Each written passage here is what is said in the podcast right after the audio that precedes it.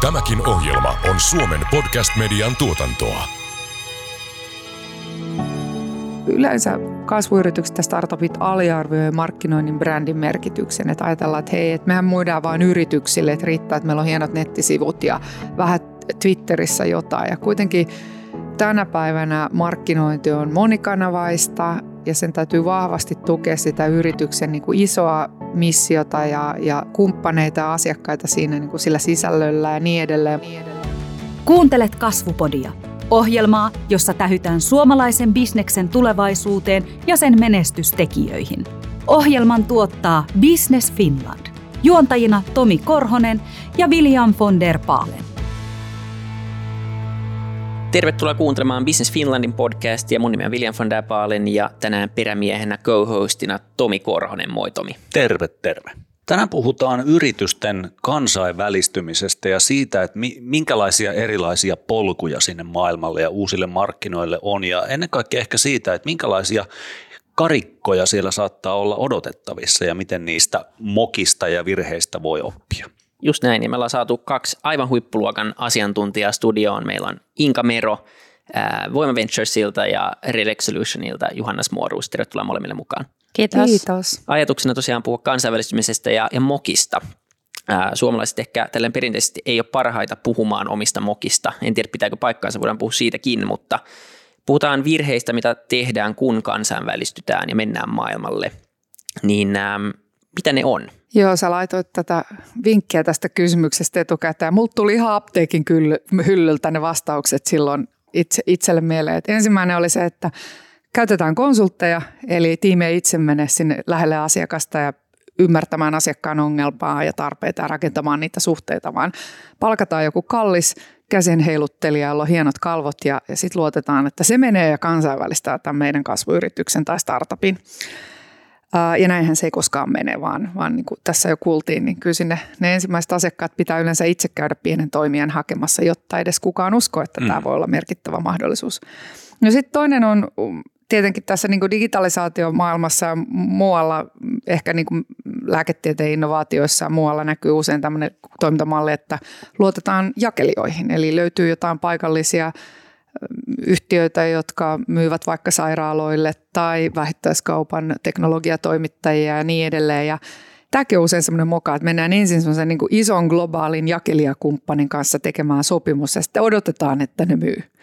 Ja usein sitten tämmöinen kumppanuus kautta ekosysteemimalli, millä yritykset kansainvälistyy, se on täysin mahdollinen ja monet yritykset tekee sitä. Esimerkiksi tämmöinen yksi superkasva, joka meillä on ollut salkussa, on ollut Happy or Not, tämmöinen asiakastyytyväisyys kyselyyhtiön kaikille tutut hymiönaama pömpelit tuolla ympäri maailmaa, niin hehän esimerkiksi kansainvälisty tällaisella mallilla, mutta sekin vaati sen, että ensin käytiin itse myymässä ja rakennettiin se hinnoittelu, value proppi, kaupallinen malli ja sitten vasta kun todistettiin, että se voi olla bisnes, niin jakelijatkin aidosti kiinnostuivat, että sitten kumppaneiden ja jakelijoiden hoitaminen on ihan täyspäiväistä työtä. Mutta yleensä kasvuyritykset ja startupit aliarvioi markkinoinnin brändin merkityksen. Että ajatellaan, että hei, että mehän muidaan vain yrityksille, että riittää, että meillä on hienot nettisivut ja vähän Twitterissä jotain. Ja kuitenkin tänä päivänä markkinointi on monikanavaista ja sen täytyy vahvasti tukea sitä yrityksen niin kuin isoa missiota ja, ja kumppaneita ja asiakkaita siinä niin kuin sillä sisällöllä ja niin edelleen, mutta ennen kaikkea myös tänä päivänä se on keino houkutella hyviä osaavia ihmisiä töihin.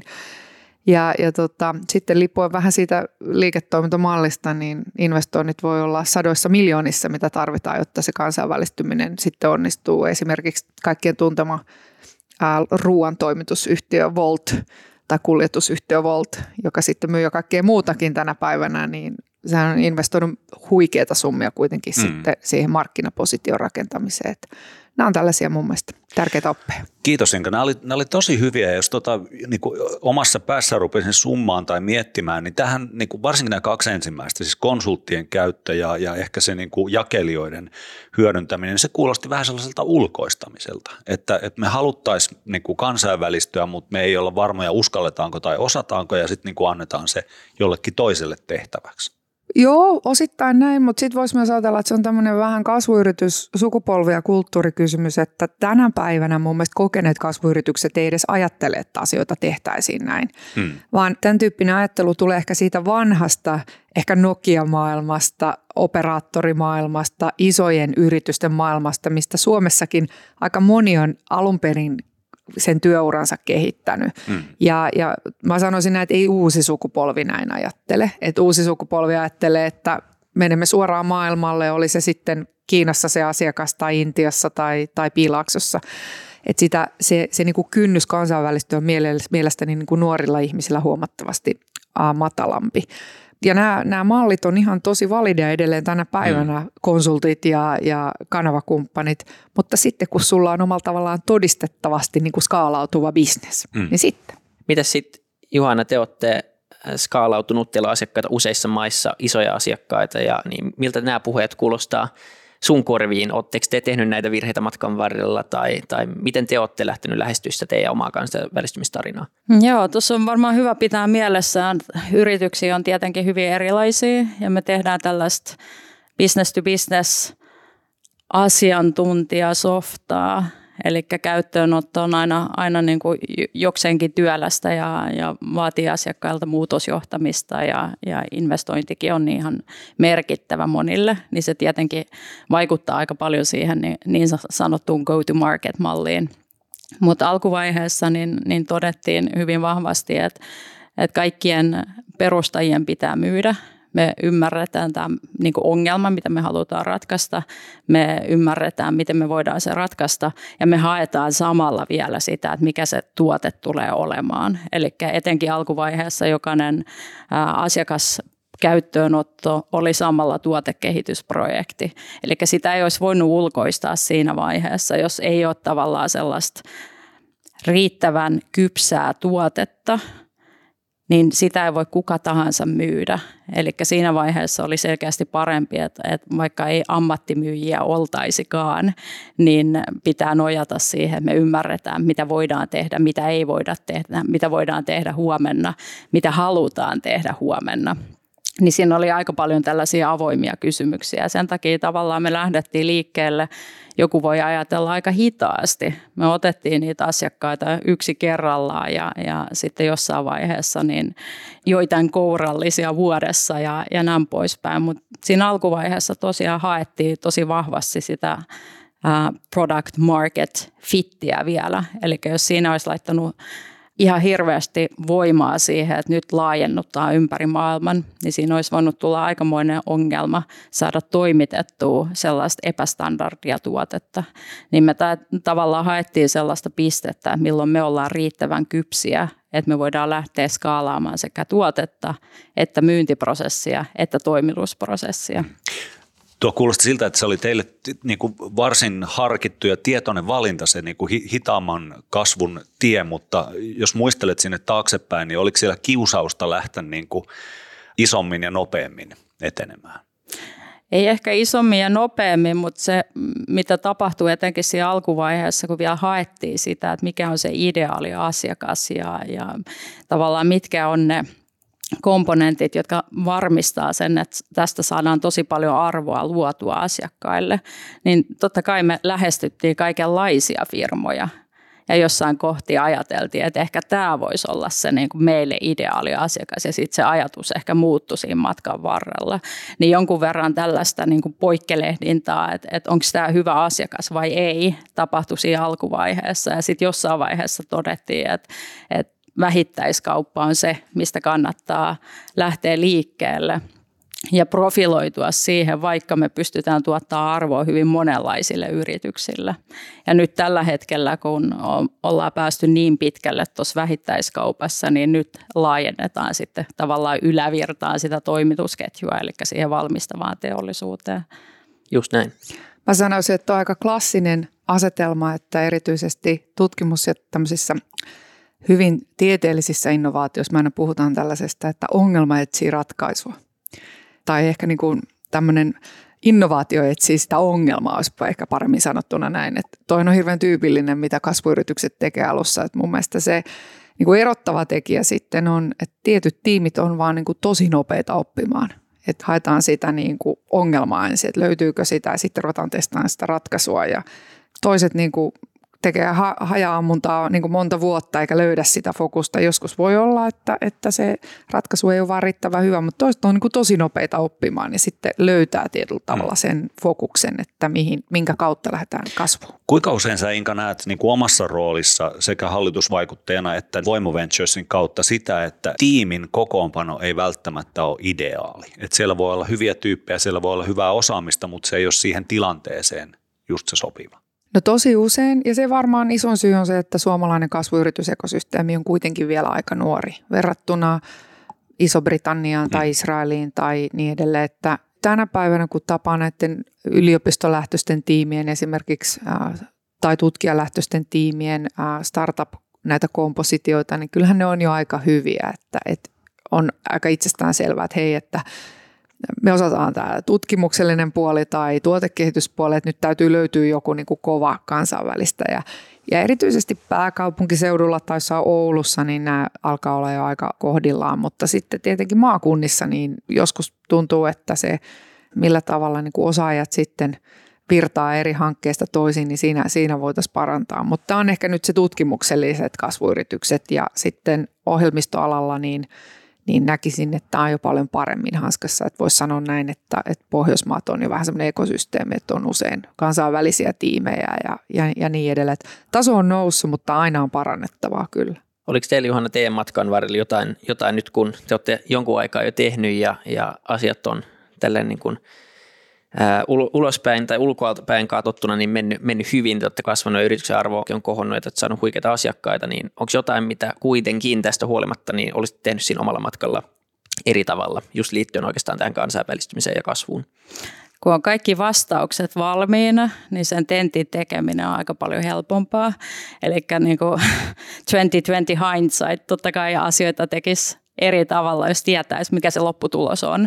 Mutta mehän kasvettiin tulorahoituksella aina tuohon vuoteen 2015 asti, että se oli tietoinen päätös. Ja koska meillä ei ollut mitään sellaista huikeat kassareserviä, niin meidän piti myös mitottaa riskit sen mukaiseksi. Ja siinä vaiheessa esimerkiksi, kun me lähdettiin kansainvälistymään, niin ei meillä ollut varaa tehdä sellaista uhkarohkeata hyppyä, että nyt, nyt niin kuin uskotaan siihen, että onnistuu ihan varmasti ja joka markkinalla ja, ja panostetaan ihan hillittömästi, vaan se meidän laajentumismalli oli sellainen aika vähän kustannuksinen ja, ja etenkin sellainen, että ei ollut, ollut kauheasti sellaisia kustannuksia, mistä ei olisi helposti päässyt eroon. Äh, ihan vain sen takia, että me ei tiedetty. Me ei tiedetty, että toimiiko tämä, pystytäänkö me myymään saksalaisille, pystytäänkö me myymään äh, Briteissä nyt kun näki, että se onnistui, niin olisi varmasti mennyt aggressiivisemmin heti alkuunsa näille markkinoille, mutta silloin kun ei tiennyt, niin äh, tavallaan sopeutettiin sitä riskin määrää siihen riskin kantokykyyn.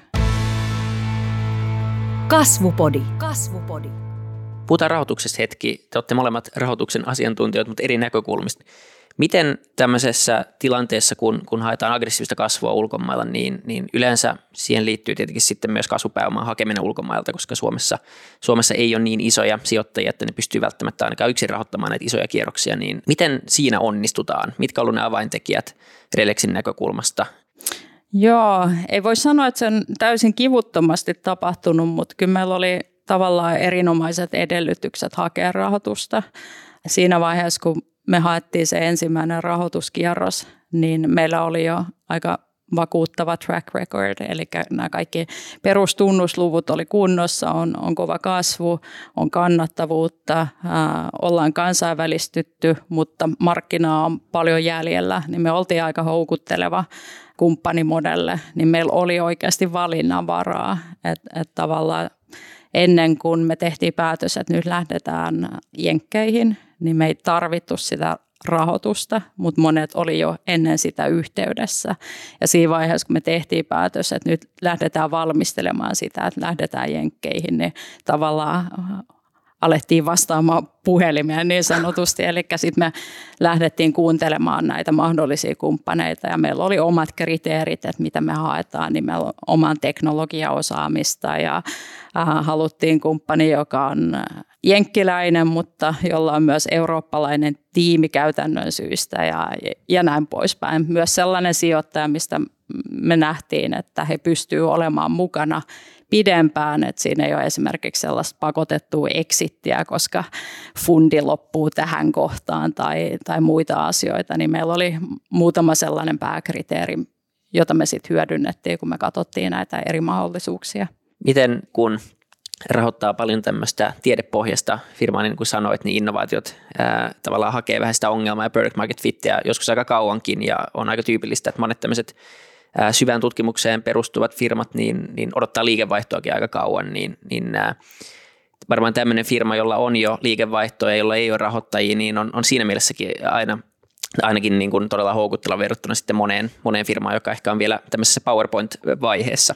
Joo, näin, näin se menee, että aina välillä miettii, että mikä ohjaa tähän niin kuin yläkvarttiilisimman riskisimpää sijoittamisvalintaan esimerkiksi meidän osalta, mutta kyllä se tietenkin on sitten, että onnistuessaan nämä tutkimuslähtöiset voi todella merkittävästi muuttaa maailmaa tai arvoketjuja kasvaa me todella isoihin valuaatioihin, että Relex on tietenkin, kun kerroit tässä, niin jo perustettu kauan sitten ja sitä kautta niin kuin, se oli erinomainen yhteenveto tässä, että minkä tyyppiset asiat painaa vaakakupissa silloin, kun on tämmöinen ohjelmistoalan yhtiö.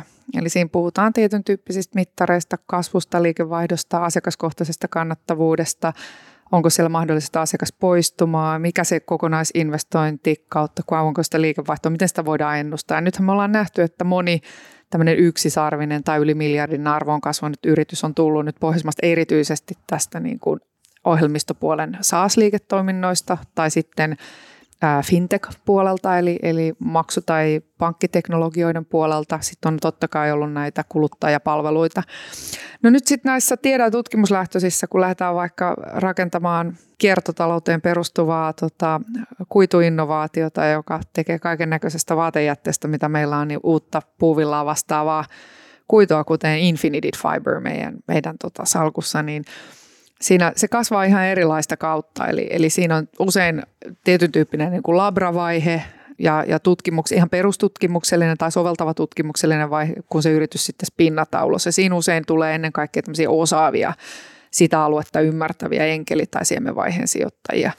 Ja tota, sitten usein näillä yhtiöillä on näitä teollisia kumppaneita, jotka lähtee sijoittamaan. Et esimerkiksi H&M on sijoittanut Infinity Fiber ihan sen takia, että he on nähnyt, että tämä kuluttajien tuoma paine heidän brändille on merkittävä ja, ja vaateteollisuushan synnyttää valtavan määrän ihan turhaa jätettä ja heidän täytyy toisaalta luoda sitten sitä tarjontaa, vaihtoehtoja, eli he on mm. lähtenyt sitten sijoittamaan erilaisiin materiaaliinnovaatioihin ja tämän tyyppinen niin kuin pitkäaikainen yhteistyö sitten sijoittajan kanssa, joka pystyy pilotoimaan ja demoamaan sun kanssa sitä, sitä innovaatiota on tosi tärkeää.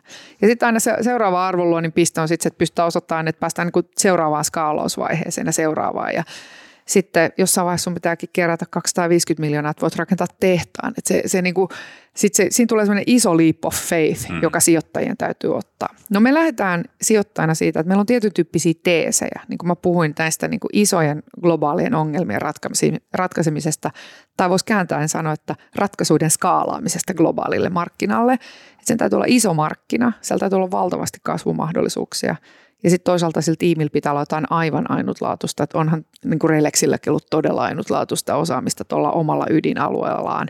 Ja tota, he ovat varmasti olleet niin kuin edelläkävijöitä siinä monella tavalla. Et se kilpailuetu sen teknologisen osaamisen kautta on tärkeää, koska sitä kautta tuodaan sitä semmoista niin kuin time to market etua. Ja sitten kolmas se vaikein on just se, niin kuin, kuinka päästäisiin nopeammin markkinalle ja kuinka pystyttäisiin niin kuin kilpailijoita paremmin – tuotteistamaan se teknologia, toisaalta sitten pääsemään sen perinteisen jäykän arvoketjun ohi, että ei, ei vähittäiskauppakaan nyt kaikkien ketterin niin kuin ala, ala on, mutta voin sanoa, että muotiteollisuus on sitten vielä hitaampaa tai, tai joku ruokateollisuus tai energiateollisuus ja Tämä on just se iso kysymys usein tässä tiedepohjaisessa sijoittamisessa on se ajoitus. Että onko nyt se mm. aika sijoittaa näihin kiertotalouden innovaatioihin, että milloin se on aidosti iso bisnes. Kvanttiteknologiat on hyvä esimerkki, että nyt niin kuin muistuttaa vähän niin kuin matkapuhelin teknologia- ja ohjelmistoalan investointeja tuossa 90-luvulla, että todellisuudessa se iso buumihan tuli vasta 2000-luvun mm. luvun sitten toisella puolella, että tämän tyyppisiä niin kuin kriteereitä katsotaan, kun sijoitetaan. Mun mielestä Inkalla oli tuossa kyllä hyvä pointti, että kannattaa aina pitää mielessä, että nämä liiketoiminta-alueet on, on oikeasti tosi erilaisia. Että helposti niputetaan kaikki startupit yhteen tai, tai kaikki kasvuyritykset yhteen, mutta mut nämä vaiheet on, näyttää aika erilaisilta. Että teet sä ohjelmistoa tai teet sä tavallaan vaikka jotain materiaali-innovaatiota, niin kyllä se on aika erilaista mm. ja siihen on hyvä sit löytää myös sellaiset kumppanit, jotka ymmärtää sen tyylistä bisnestä ja mitkä tavallaan vaikka ne tunnusluvut on, jotka on oleellisia siihen. Ja just tämän takia me, mekin mietittiin, että millaisia sijoittajia me halutaan niin tietyllä profiililla, koska ne on nähnyt tällaisia tavallaan kasvuvaiheita aikaisemmin, jolloin ne pystyy todennäköisesti antamaan meillekin lisäymmärrystä siitä, mitä on tulossa. Hmm.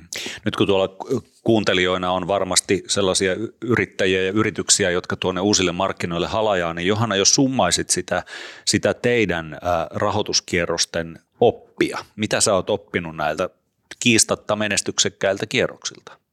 No kyllä mun mielestä siinä on se perusoppi se, että aika paljon puhutaan näistä rahoituskierroksista, mutta kaikki työhän tapahtuu niiden välissä. Hmm. Eli kyllä sen liiketoiminnan pitää olla kunnossa ja sulla pitää olla, olla niin kuin se, kun Inka puhuu valuaatioista ja niin kuin markkinan koosta ja näin poispäin, niin kyllähän siinä pitää olla joku tie, millä sä pääset siihen koko luokkaan, mitä, hmm. mitä ne investorit ää, hakee.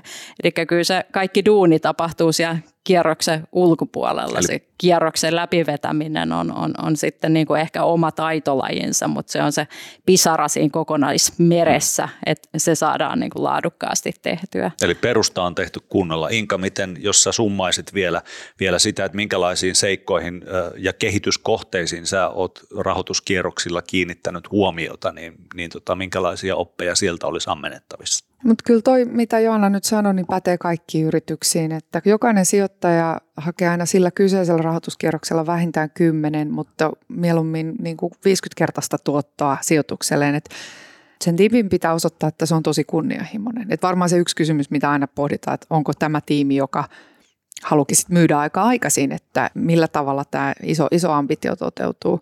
Ja sitten toisaalta, että se on tiimi, joka niinku saa asioita tosi nopeasti aikaiseksi. Et sen sijaan, että yrittää sanoa, että kaikki on kunnossa, niin jos meillekin kerrotaan hyvin avoimesti, että näitä asioita me olemme nyt testanneet, nämä me olemme oppineet, nyt me emme fiksata ne näin, niin sen takia tarvitsemme rahoitusta, niin se on niin paljon hedelmällisempi lähtökohta.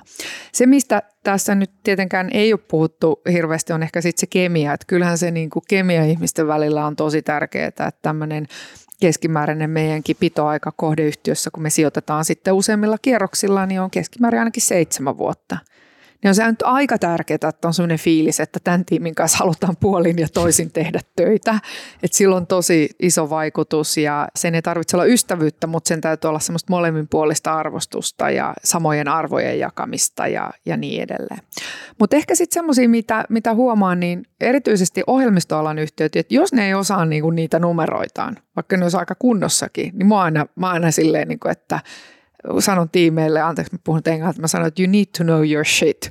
Että, että jos jonkun pitää opettaa ää, sijoittajaa siitä bisneksestä, niin se on se tiimi. Niiden pitää ymmärtää kilpailijat, niiden pitää ymmärtää omat metriikat, mitkä metriikat on kunnossa, mitkä ei ja mitä seuraavaksi.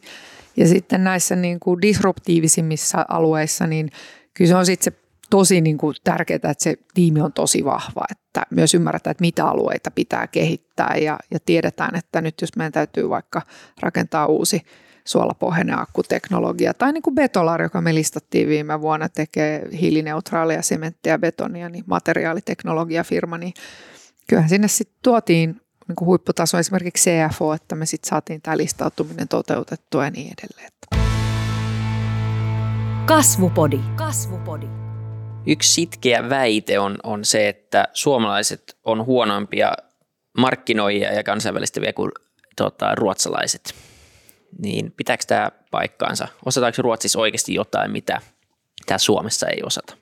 Vähän vaikea arvioida kaikkia toimialoja, mutta kyllä mä sanoisin, että, että Ruotsissa esimerkiksi, jos katsoo tätä meidän aluetta vähittäiskauppaa, niin jos katsoo siitä kuluttajan näkökulmasta, niin kyllä ruotsalaiset on ollut taitavampia konseptoimaan niitä esimerkiksi eri vähittäiskauppaketjuja luomaan niille brändejä ja tavallaan identiteettiä ja houkuttelevuutta.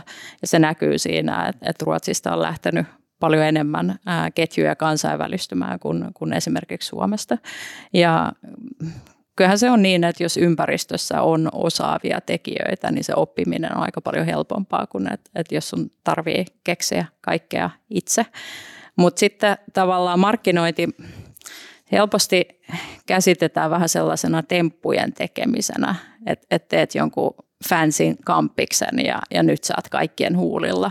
Mutta kyllä siinäkin tavallaan niin pitäisi aina muistaa, että se nojautuu myös siihen, mitä sulla on tarjota. Et on paljon helpompaa tehdä hyvä markkinointi, jos sulla on ylivoimaisen hyvä tuote eikä sellainen tuote, joka on niin kuin ehkä vähän kivemmän näköinen kuin toi toinen jonkun mielestä. Eli jos sitä erottavuutta on valmiiksi paljon, niin markkinointi on tosi paljon helpompaa kuin jos sä meet tekemään sitä samaa kuin kaikki muut ja markkinointi on sun ainoa tapa tuottaa sitä erottavuutta. Eli kyllä mä näkisin, että meillä esimerkiksi markkinoinnin sisään kuuluu hyvin paljon tällaista operatiivista tekemistä, kuten ähm, toimialan tyytyväisimmät asiakkaat. Ei se, ei se ole markkinointitemppu, se on sellaista työtä, mitä tehdään päivästä toiseen ja, ja palvelemalla asiakkaita ja tuottamalla niille arvoa. Sitten se voi tuotteistaa markkinointiviestiksi, mutta se ei tapahdu ilman sitä kaikkea siellä pohjalla. Et markkinointi on tavallaan vähän sellainen vaikea, vaikea aihe, koska mun mielestä kaikki, mitä firma tekee, on markkinointia. Mm mutta se, mistä yleensä puhutaan, on ne tempaukset mm. ja näkyvyys ja tavallaan se kuorrutus. Mm. Kuinka hyvin su- suomalaiset ymmärtää tai hakee aktiivisesti sen unique selling pointin, mistä säkin puhuit, että et, et ymmärretään se oma erottuvuustekijä? Tuossa on isoja eroja, että, että sulla on tämmöisiä Solar Foodsin tyyppisiä yhtiöitä, jotka tekee hiilidioksidia bakteereille syöttämällä uutta proteiinia. Ne on lähtenyt hyvin vahvasti siitä, että se koko yritys on brändi ja ne osaa kertoa todella huikean tarinan ja visualisoida sen ja tuoda sitä niin kuin uskoa sekä teollisuudelle että kuluttajille ja ja sitten kun se on rakennettu alusta alkaen näin, että ne founderit on niinku ymmärtänyt just tämän, mitä Johanna kuvasi, että koko yritys on osa sitä markkinointia, niin se on, se on tehty alusta lähtien upeasti. Ja paljon on sitten vielä niin kuin matkaa kurottavana sitten monella, monella startupilla, mutta se liittyy mun mielestä tähän osaamisen keskittymiseen, että Ruotsissa vaan on ollut pidempään erityisesti kuluttajabrändejä, joten sitä kautta syntynyttä niin kuin kansainvälistä osaamista siellä on huomattavasti enemmän. Mutta onhan meillä nyt sitten Suomessa syntynyt Voltin ja Swappien tyyppisiä uusia brändejä, jotka niin kuin näkyy ja kasvaa huikein nopeata tahtia myös tuolla niin kuin kuluttajamarkkinassa. Tai sitten on niin kuin just Solar Foodsin tai ISAin satelliittiteknologiayhtiö ISAin tyyppisiä, jotka kertoo sitä tarinaa ihan niin kuin uudella tasolla. Mutta mitä tuossa nyt sitten voisi niin ylipäätänsä todeta, että mun mielestä tähän on nyt niin kuin herätty. Uudet kasvuyritystiimit kyllä systemaattisesti hakee näitä unique selling pointteja, mutta ehkä – vähän aliarvioidaan sitä, että kuinka paljon se vie aikaa. Et useasti mäkin kohtaan tiimejä, jotka sanoo, että me ollaan löydetty nyt se product market fit, että meillä on se nyt, että nyt me tarvitaan 10 miljoonaa. Ja sitten jos lähdetään niin kuin oikeasti kaivamaan, niin ei sitä niin kuin skaalautuvaa product market fit, että sulla on niin kuin vahva tuote ja tunnistetut asiakassegmentit ja sitten vielä se liiketoimintamalli, jolla, johon investoimalla sitten lähdetään kasvuun, niin ei, ei sitä vielä ole. Että markkinointihan on niin kuin yksi keino sitten löytää se product market fit myös ja se usein vie paljon pidempään aikaa kuin tiimit olettaa. Voiko osa tuosta erosta tai ainakin oletetusta erosta Ruotsiin niin olla myös ihan puhtaasti niin kuin kasvuhaluista kiinni? Siitä, että me perinteisesti ainakaan Suomessa ei olla oltu niin innokkaita lähtemään täältä pois. Ehkä se on nyt muuttumassa näiden Inkakin mainitsemien esimerkkien kautta, mutta, mutta onko se sitä, että Ruotsissa on vaan ollut enemmän näitä esikuvia ja sen takia on ollut myös motivoivempaa lähteä itse yrittämään ja lähteä kansainvälistymään? No varmasti toi on osa syy sitä ja sitten tietenkin meidän kannattaisi vielä enemmän katsoa ehkä tuonne Viroon, joka on ollut varsinainen niin kuin unicorn factory tai yksisarvisten tehdas, niin kuin puhutaan tässä kasvuyrityskentässä. Että siellä on ollut niin pieni kotimarkkina, että ollaan niin kuin vahvasti lähdetty kansainvälistymään usein heti jenkkeihin. Ja sitten toinen puoli on ollut sitä, että ehkä se – yrittäjäys, henkisyys ja sitten se suhteellinen niin kuin elintason nousu siitä se, se rajahyöty siitä on ollut merkittävä. Että vähän tässä on tällaista niin kuin mukavuuden haluisuuttakin ehkä Suomessa, mutta sitten toisaalta samalla tavalla Ruotsissa. Että mun mielestä ehkä vähän tämmöinen sukupolvikysymys, että aina kun tulee uusi kasvuyrittäjän sukupolvi, se on aina vielä kunnianhimoisempi. Ja Suomessa niitä sukupolvia on vaan vielä vähemmän. Kyllä. Hei, tähän loppuun vielä tuli mieleen yksi kysymys, joka, joka olisi mielenkiintoinen ja ehkä niin kuin just Relexinkin näkökulmasta, niin kuinka paljon te olette tehneet tutkimusta, markkinatutkimusta ja muuta vastaavaa ennen kuin te meette? Et tuntuu, että monet firmat välillä, jos ei nyt ihan tikkaa heittämällä, mutta ehkä ei niin analyyttisesti valitse niitä markkinoita, minne menee, niin Oletteko te mennyt, mennyt miten niin kuin johdonmukaisesti tutkimalla vai onko se ollut sen myynnin kautta ikään kuin vähän kokeilemalla, että mistä, mistä lähtee? Uh, kyllä me ollaan käytetty numeroita tietenkin että tavallaan kun tiedät, kenelle haluat myydä, niin, niin ne tilastojen raapiminen kasaa siitä, että paljonko, minkä kokoisia on missäkin, niin se on aika helposti hallittavissa. Mutta sitten on eri asiat, pystyt sä myymään. Ja se riippuu osittain vähän siitä, missä vaiheessa se markkina on. Voi olla esimerkiksi eri kypsyysvaiheita eri toimialoilla. Ja sitten siinä on kyllä oikeasti tosi ratkaisevaa, että sulla on oikeat tyypit tekemässä sitä hommaa. Eli kyllä me ollaan tehty sekä sitä numeropuolta, että mitkä on hyviä markkinoita meille, mutta myös tavallaan opportunistisesti tartuttu, jos meillä on ollut tarjolla joku tyyppi jostain markkinasta, joka ei ollut ehkä silloin siinä, niin kuin, että, että nyt lähdetään tähän niin kuin tämän vuoden aikana, vaan ehkä joskus myöhemmin. Ja sitten jos tipahtaa syliin sellainen hyvä mahdollisuus, niin sitten voi olla, että todetaan, että no ehkä me mennään Ranskaan nyt, eikä joskus myöhemmin. Eli kyllä siinä on aika monta sellaista tavallaan komponenttia, jotka pitää saada toimimaan yhteen, että saa sen markkinana toimimaan, mutta ei ole järkeä mennä huonolle markkinalle, huonolla tiimillä, sen, sen voi sanoa. Mutta suunta teillä on ainakin ollut selkeä, koska yli 90 prosenttia tulee jo ulkomailta. Joo, kyllä se tavallaan just kun lähtee liikkeelle näin pienestä markkinasta kuin Suomi, niin on se aika selvää, että jos, jos haluaa oikeasti tehdä jotain merkittävää, niin sen skaalan pitää olla paljon isompi. Et sitten ehkä enemmän ne kysymykset on ollut, että missä järjestyksessä, missä vaiheessa, millä miehityksellä ja, ja näin poispäin. Et yksi neuvo, mitä me saatiin tuohon Jenkkeihin liittyen, oli esimerkiksi, että, että että on ehdottoman tärkeää, että yksi perustajista lähtee sinne. Mm. Ja tämä neuvo me kuunneltiin, ihan kaikkia neuvoja ei olla kuunneltu, mutta tämä kuunneltiin ja meiltä lähti sitten Mikael Jenkkeihin useammaksi vuodeksi käynnistämään sitä liiketoimintaa. Ja siinä oli monta hyvää syytä tehdä juurikin näin. Ja yksi oli se, että, että saadaan pidetty yrityskulttuuri niin, että se ei lähde niin kuin oma, omille raiteilleen. Saadaan myös täysin suodattamatonta palautetta siitä, että mitä ne asiakkaat tai prospektit oikeasti sanoo ja mitä me siellä markkinalla tehdään ja meneekö hyvin vai eikö mene hyvin ja, ja näin poispäin, niin, niin kyllä mä näen, että, että se oli tosi hyvä neuvo ja sellainen, minkä mä laitan ihan mielelläni kiertoon. Erittäin hyvä. Mä toivon, että kuuntelijat tai kuulijat on oppinut yhtä paljon kuin mä opin omille firmoille, niin silloin ainakin ehkä joku on oppinut jotain niin kiitos suuresti Juhanna ja Inka ja myös Tomi. Tämä oli tosi kiitos. mielenkiintoinen keskustelu. Kiitos. Kiitos. Kasvupodi. Kasvupodi. Tämän ohjelman tuotti Suomen Podcast Media. Jos pidit tästä ohjelmasta, muista seurata Spotifyssa tai arvostele ohjelma Apple Podcastissa, niin muutkin löytävät ohjelman pariin.